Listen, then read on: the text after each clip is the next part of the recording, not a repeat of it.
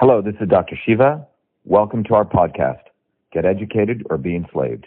Episode twelve sixteen, air date May twenty-fifth, two thousand twenty-three.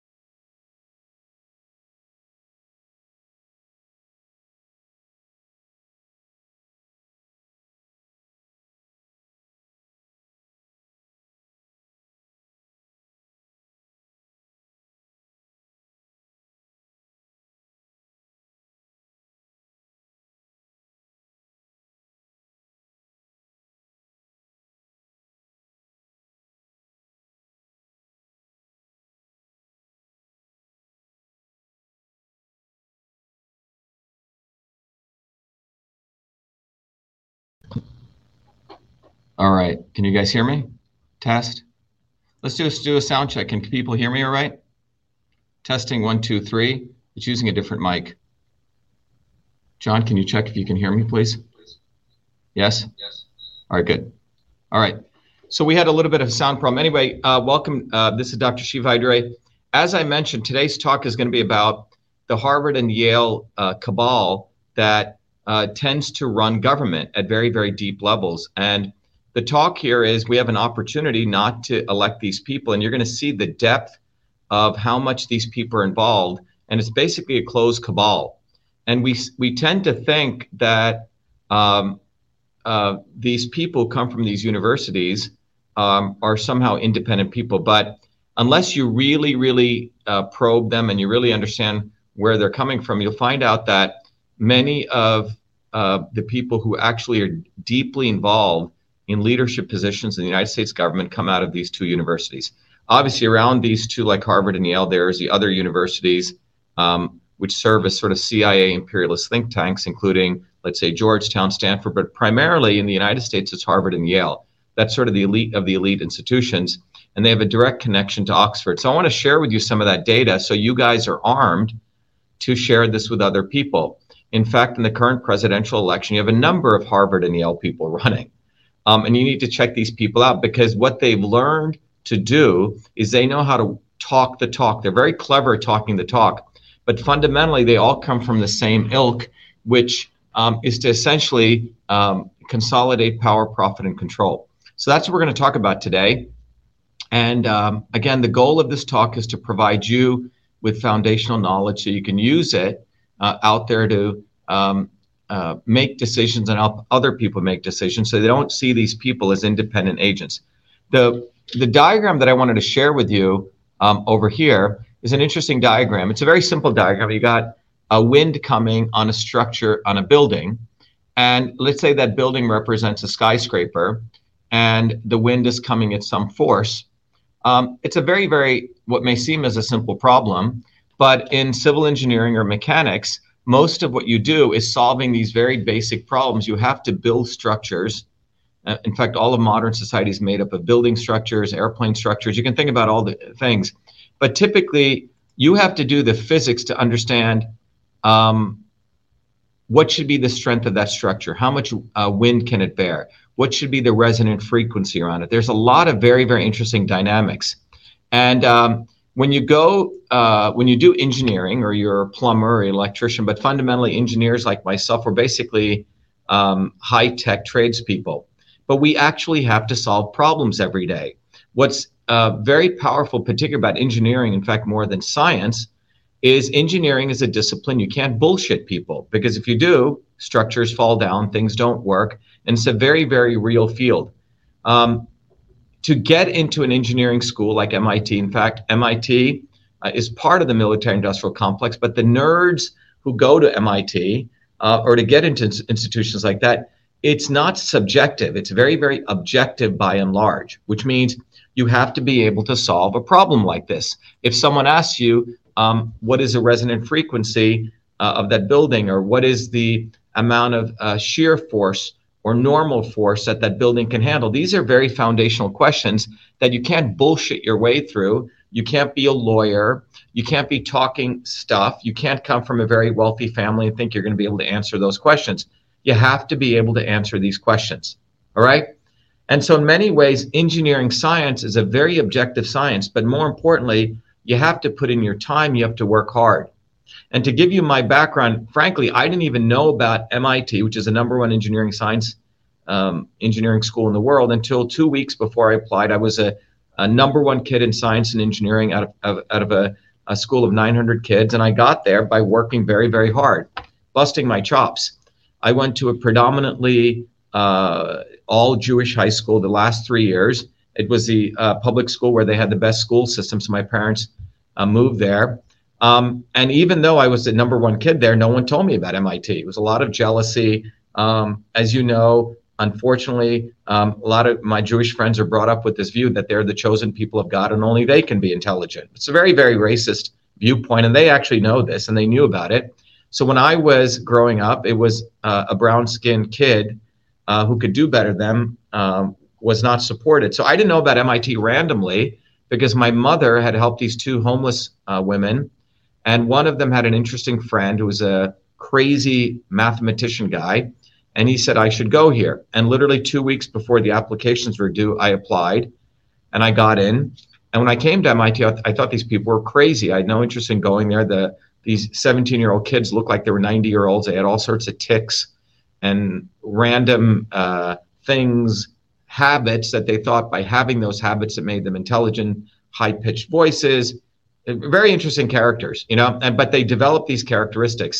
So I had no interest in going to M I T. It was only after one of my high school teachers said, you like Boston, it's really a center of all sorts of things, that I decided to go to M I T. But anyway, my life at M I T was not, um, most of the coursework I'd already learned in high school. I had two Um, I had enough courses to graduate M I T in two years. I spent most of my life uh, raising hell, understanding systems science, which we teach at Truth Freedom Health. So, but in, in in the field of engineering, you have to solve problems. Engineers solve problems. They have to create things at scale. This is why I said Elon Musk is really not much of an engineer. He's got forty billion bucks and he can't build a Twitter Spaces that can handle lots of users. So God knows what he's doing, but he's definitely not a serious engineer. Um, but engineers, we solve problems. Particularly to get an M I T PhD, it's not so easy. fifty percent of the people go through the M I T PhD engineering program fail the qualifying exams. Um, so I know the rigor it takes and the amount of effort it takes, but you build a mind to solve problems. Yet, not one M I T PhD has been president of the United States. Who has been president of the United States? You'll find a, a huge number of people, a disproportionate amount, have been Harvard and Yale people.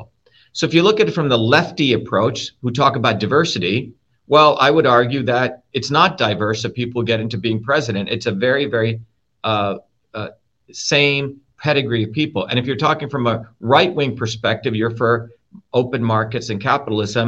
They violate antitrust laws because it's the same set of monopolistic people who control it. And to give you an idea of this, I just want to share with you some key facts that you can walk away with here today. So it gives you the understanding of the level. There's so many things we can share, but I just want to walk you away with some key attributes here, okay? So let's begin with the fact that Harvard fundamentally is a, uh, it's really uh, a think tank for U S imperialism, along with Oxford University in England. Now, it was founded before the American Revolution. Think about what I'm saying. It was founded nearly one hundred forty years before the revolution. So the British, British colonialism founded Harvard. And we have to keep one thing in mind. It's not like when the Revolutionary War ended um, and the these people who fought for the Bill of Rights and all these things, it's not like after they beat up the British that the British got in their boats and they went back to England. They didn't. They essentially embedded themselves deeper in places like Harvard and Yale, because these were the institutions where they started. So the intellectual elite took one step forward and they took two steps back. And the intellectual elite thought is what guides action. So the intellectual elite continued their dominance in places like Harvard and Yale. And these people are literally those people, which I've talked about before, who do not like the First Amendment. They have the view that a few people know better than the rest of uh, humanity. So even though we got these Bill of Rights in the United States, these elites embedded themselves in institutions like Harvard and Yale.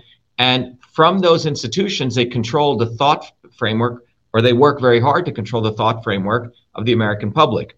And let me share with you some more details of this so you understand the level of collusion that's here. First of all, um, when you get an understanding that the Harvard is the think tank, along with Yale, uh, as you know, our lawsuit, for example, uh, discovered that the Belfer Center for Science and International Affairs is where the Defending Democracy project started, and they're the ones who created the playbooks so they could create the censorship infrastructure that I discovered in our lawsuit in twenty twenty. So think about what I'm saying. It was at Harvard University where they hatched the entire government backdoor portals to Twitter and all social media companies. All of that was architected at Harvard. And as many of you know, if you go to win back freedom dot com, I developed this huge diagram explaining that long before the plagiarist, Matt Taibbi and the Twitter Files guy stole our stuff and tried to hijack it, because they don't want to give credit to the fact that I was the one who developed it, independent of the left and the right.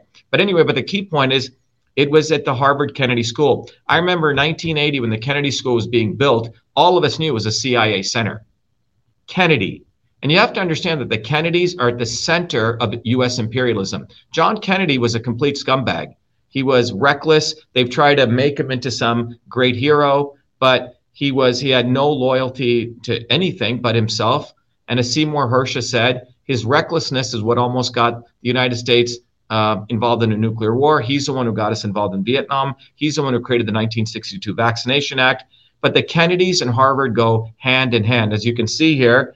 Um, and the alumni, John Kennedy, R F K Junior, Robert Kennedy went there. Robert Joseph P. Kennedy Senior went there. And you can see the assortment of all the other people who are there. Barack Obama, Henry Kissinger, Jared Kushner, Michael Bloomberg, Ben Bernanke, John Roberts, um, I, I, R F K, the the the son, the, the sorry, the the, the uh, father of R F Kennedy Junior, et cetera. George H W Bush, George Bush, uh, Bill Gates, Mark Zuckerberg. They went there, but they dropped out. Why is that important to mention those guys? You see, when you go into one of these institutions, you get access to an entire network. You're part of the club. And it, it's important to recognize that forty percent of admissions to Harvard are legacy admissions. What does legacy admissions mean? Legacy admissions means that you don't have to work hard. You give enough money and donations, mama or papa makes a call to the head of admissions and you're in, okay? That's called legacy admissions. So think about what I'm saying. forty percent of the admissions to Harvard are not based on merit, not based on whether you can, you know, uh, solve a problem like the one I just shared, like uh, the one up there, right? I don't think any one of those guys could solve this problem. Very basic problems that you learn as an engineer. They got in there because mama or papa called them, and they get access to a network. If Mark Zuckerberg or Bill Gates had dropped out of some state college, I guarantee they could not have built Facebook to the companies it was, or Microsoft, because they would not have had access to that network. Steve Ballmer, who um, essentially was a sales guy, who's now who became, later became the president of uh, uh, Microsoft, was uh, Gates's roommate. So you see, it's a clique, and you got to really understand this.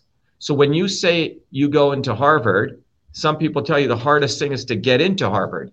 Well, get in means you have to have the network. George Bush, uh, uh, W. Bush was a complete moron, as most people, if you talk to them, will tell you, okay? But these guys get in because they're part of a clique. So just think about what I'm saying. Do all people at Harvard bad people? Well, maybe not, okay? It's a generalization, but by and large, you get access to a network. And, you know, as the soil is, so is the fruit of that soil, right? So these people are part of that network. And if you, again, go look at this list, you will see the quality or the lack of quality of people who've gone here, or the pedigree. Charlie Munger, who's on Berkshire Hathaway's, you know, the uh, uh, co-leader with um, um, uh, Warren Buffett. Jared Kushner, father gave two million dollars.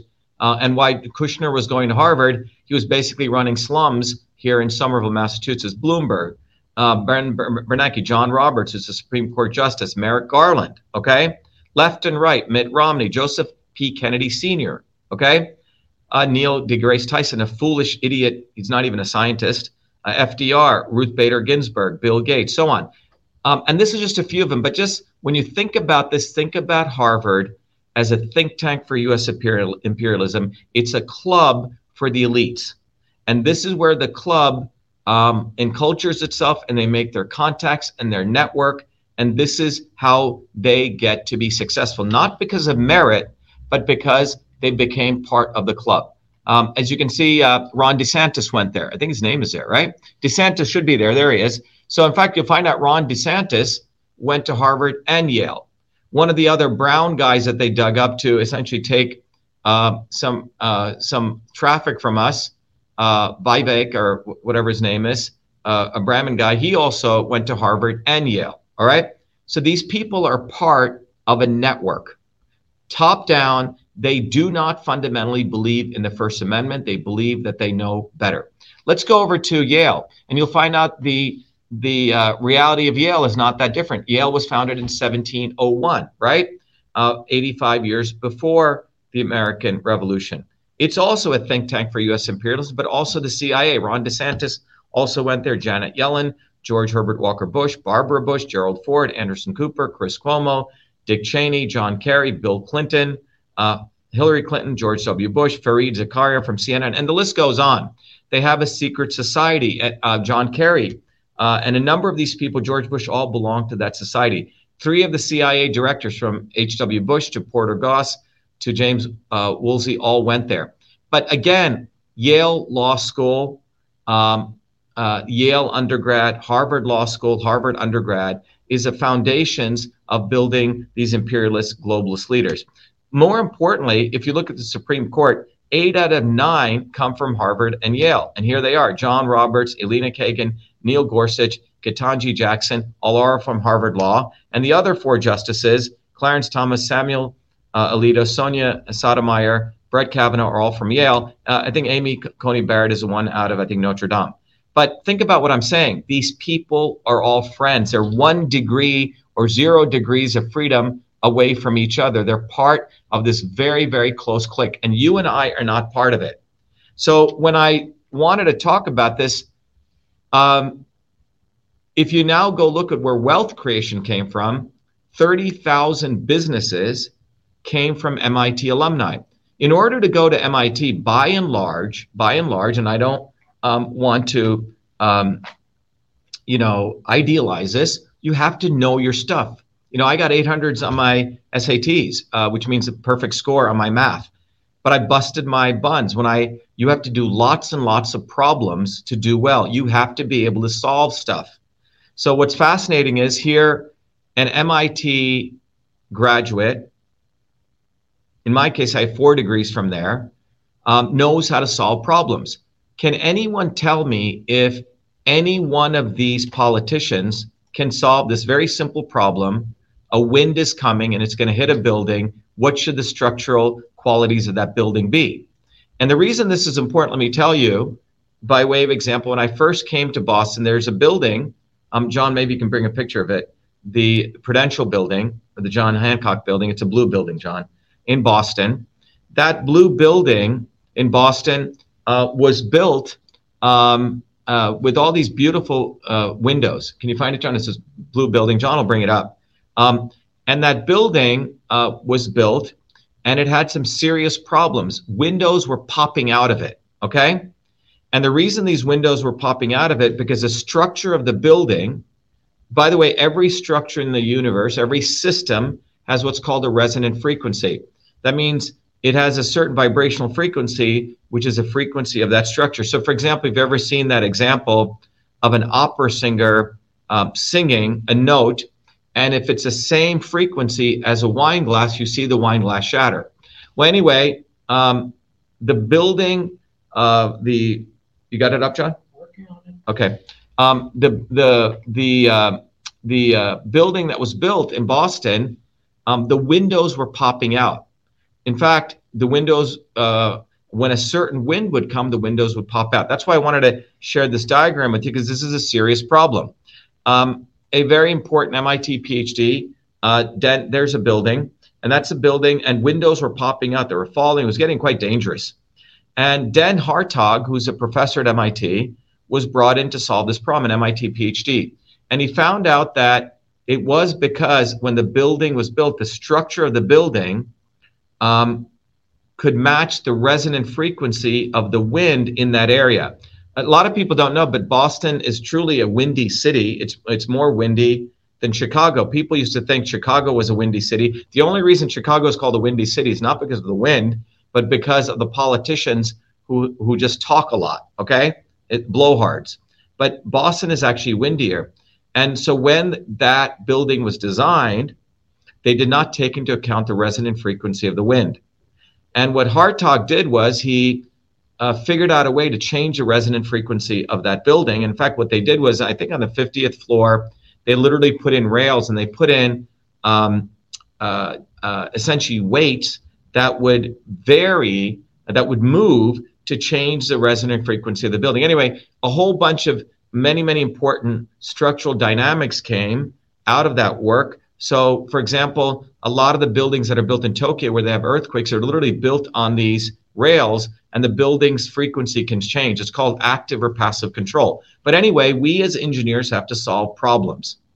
And that is what um, a nation should have. The leader should be able to solve problems. The founders of the United States, be it Washington, who was a surveyor, or Jefferson, or Franklin, these people were engineers, uh, uh, you know, tradespeople. They knew how to solve problems. I don't believe any of these people who are running for office, Trump, DeSantis, Biden, wh- who else do we have? Any of these people, Tim Scott, actually have ever solved the problem. All they know is to be blowhards and talk. So I want to challenge everyone to ask ask you, why would you, why would we keep electing these Harvard Yale people when someone like me exists who spent his whole life working hard, solving problems? And just to give you by Uh, some economic numbers, you know, thirty thousand businesses came out of hardworking engineers from M I T. And those thirty thousand businesses now generate two trillion dollars per year to the United States G D P, two trillion dollars. So ten percent of the U S G D P comes from people who solve problems. That's quite a bit. So the question comes, why would we ever think about electing a disproportionate number of Harvard and Yale people at all, knowing that they are part of the deep state? And I don't care what they say, these people, when you look at the facts, are the deep state. Um, John, can you stop sharing that so I can go back? So I'm going to just share the screen again. And you need to really understand that uh, when you look at these things, the Supreme Court, eight out of nine, what percentage is that? What is eight divided by nine? Is it nearly ninety percent, right? ninety percent of the Supreme Court is made up of Harvard and Yale people. eighty-eight point eight. Huh? eighty-eight. eighty-eight point eight. Thanks. eighty-eight point eight. Okay. Uh, eight eight eight. Okay. eighty-eight point eight percent of the Supreme Court is made up of Harvard and Yale people. And so that means they're thinking. Think about, you don't really have diversity of thought. They all are taught to think the way, same way. They all, uh, Uh, conclude in these desi- decisions. They all hang out together. They all went to the same cafeterias. They all had the same professors. They all went to Martha's Vineyard, or, you know, to the same places. They all, they all, they're, they're one family.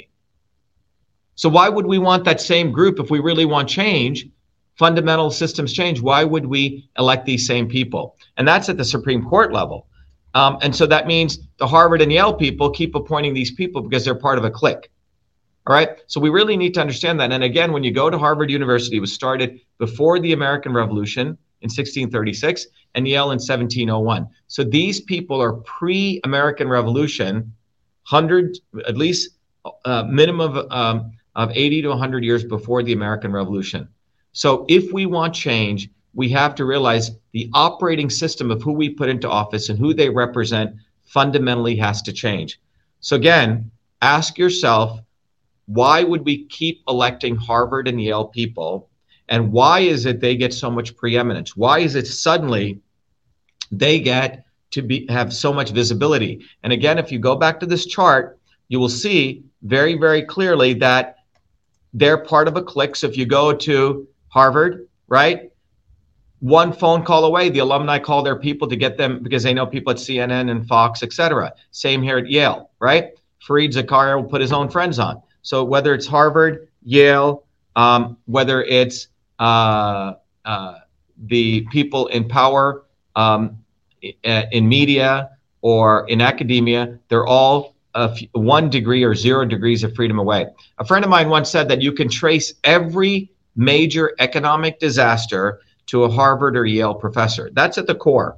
Yes, so you have institutions like Georgetown, Stanford, but they're really one level around that. But please consider this and educate your friends that it's time that we move away from this mafia, um, non-diverse, to your left people, you can tell them, and to your monopolistic, to your right-wing people, you can tell them that, that run the world, frankly. And the same thing, you can go look at England and you can look at the people that come out of Oxford and Cambridge. So Yale and Harvard in the U S, Oxford and Cambridge in the United States. All right, everyone. So that's what I wanted to let everyone know about. We will uh, put this out there, right, John, for everyone to see. But let's take some questions if people have any. Anyone have any questions, John? Maybe you can ask some questions. So to our small group of people, um, we can take some questions. Any questions? Uh, so Hamza Amir said, all of those guys are pro-Israel and Israel first. Definitely. So, you know, you know, as president, one of the things I want to do on the question of Israel is I believe the people of Israel want their own self-determination. They deserve to stand up on their own two feet. And I think we really need to let Israel do that. Why is it every U S president always wants to subjugate Israel and give them so much funding and make them suck off America's titty? I think we should completely let Israel, um, you know, uh, uh, the Jews of Israel have repeatedly said they're the smartest people on the planet. So I think it's really important we support Israel's self-determination. What do you think, John? Yeah. Right? We should support Palestinian self-determination. We should support the self-determination of all countries. And that would be my policy. Cut them loose. Stop funding Israel. Stop funding all these uh, countries. Uh, let them stand up on their own two feet. By the fact that we fund countries, we don't let them solve their own problems. We enable a lot of collusion to take place. But you're absolutely right. All of these guys are of the policy. They want to make um, Israel a slave to the United States. And we have to let Israel be free, right? We must free Israel from U S imperialism. Uh, how do you feel about David Icke and Stu Peters? Yeah. So here's the problem with David Icke, Stu Peterson and David Icke. I mean, David Icke talks about reptiles and crap like that. Uh, but the bottom line is both of these guys have been promoting Robert F. Kennedy Junior My view is the litmus test is if any one of these people are promoting Robert F. Kennedy Junior, ask yourself Elon Musk, or they're promoting uh, uh, Donald Trump, all right? You have to really ask them because these people are the not-so-obvious establishment. Why is Icke promoting Robert F. Kennedy Junior? Why? And I would argue there's you have right now a neo-establishment forming. You have the Elon Musks, the Tucker Carlsons, the Robert F. Kennedy Juniors, the Trumps all coming together to act as though they're fighting for the interests of working people. All of these people are top down. Why is David Icke promoting Robert F. Kennedy Junior when he knows that Robert F. Kennedy Junior has openly said he believes in full vaccination of all Americans? Then with this other forked tongue, he's a forked tongue serpent, talks about how corrupt the C D C and the U S institutions are, right? And then says, oh, he's going to expect them to create safe vaccines. Icke, in my view, is talking a good game, but the reality is he's supporting the Kennedys. So something's loose in his brain, okay? Or, or, or otherwise he needs to explain himself. Um, Minister Louis Farrakhan and what is it? Nation of Islam. A Nation of Islam don't like Robert F. Kennedy Junior Okay, well, we'll see. But you got to understand the Nation of Islam is the one that executed, uh, along with the C I A, Malcolm X, okay? So it's not like the uh, Nation of Islam is, you know, clean, all right? Um, and that's a whole nother discussion. But the bottom line is, um, if Minister Farrakhan wants to come out and support what we're doing and he wants to expose Kennedy, great. But he has some serious problems and he has to make a lot of uh, am- amends um, for what the Nation of Islam did to Malcolm. But regardless, we have to also recognize someone like Stu Peters. He had me on, and then he's also part of this opportunist framework. You have all these people who wait and they watch. They don't say what needs to be said at the right time. When Stu Peters, when David Icke call out Robert Kennedy now, not wait, then I will have some faith in them. What's the next question, John? All of these guys want to sanction South American countries. Um, that's probably true. They're part of the slave master cabal. Are you familiar with the Jones plantation allegory regarding slavery? No, I'm not. I don't know which uh, allegory that is, but maybe you can share more of that, David Flint. Um, anything else? How do you feel about, uh, what is this one? Um, what's your opinion of South America being sanctioned? Uh, I'm not sure what he means, South America being sanctioned. Maybe you can uh, expand on that. I think he was referring to the um, uh, economic policies of the United States. Against the South American countries? Yeah. Yeah, look. Uh, we have to understand that it was during the Kennedy administration, this anti, quote unquote, communist rhetoric started, which is really the beginnings of promoting U S imperialism. And essentially, South America was the colony of the United States. Um, in Chile, it was during the, um, you know, the fifties and the Kennedy administration that we promoted people like, uh, uh, like Pinochet, who butchered his own people because to support Anaconda copper mines down there. We abused the people of Cuba. Cuba was basically being used as a whorehouse for American uh, businessmen, right? And when they wanted to rise up immediately, all this rhetoric goes against them, right?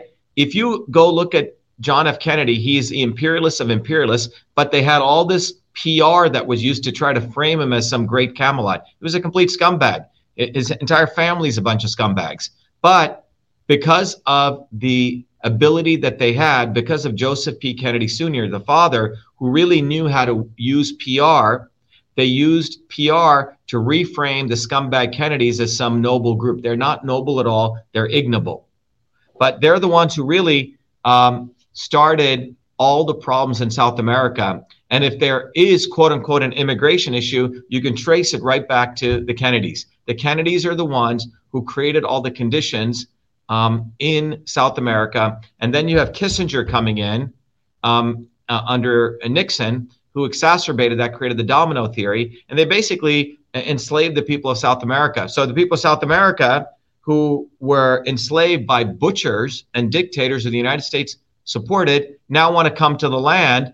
And then we call them, uh, you know, illegal immigrants. The reality is that neither the Democrats or the Republicans want to solve the issues of immigration. The Democrats love illegal, quote unquote, illegal immigration because they use those people for ch- cheap labor and uh, I'm, I'm sorry, for votes.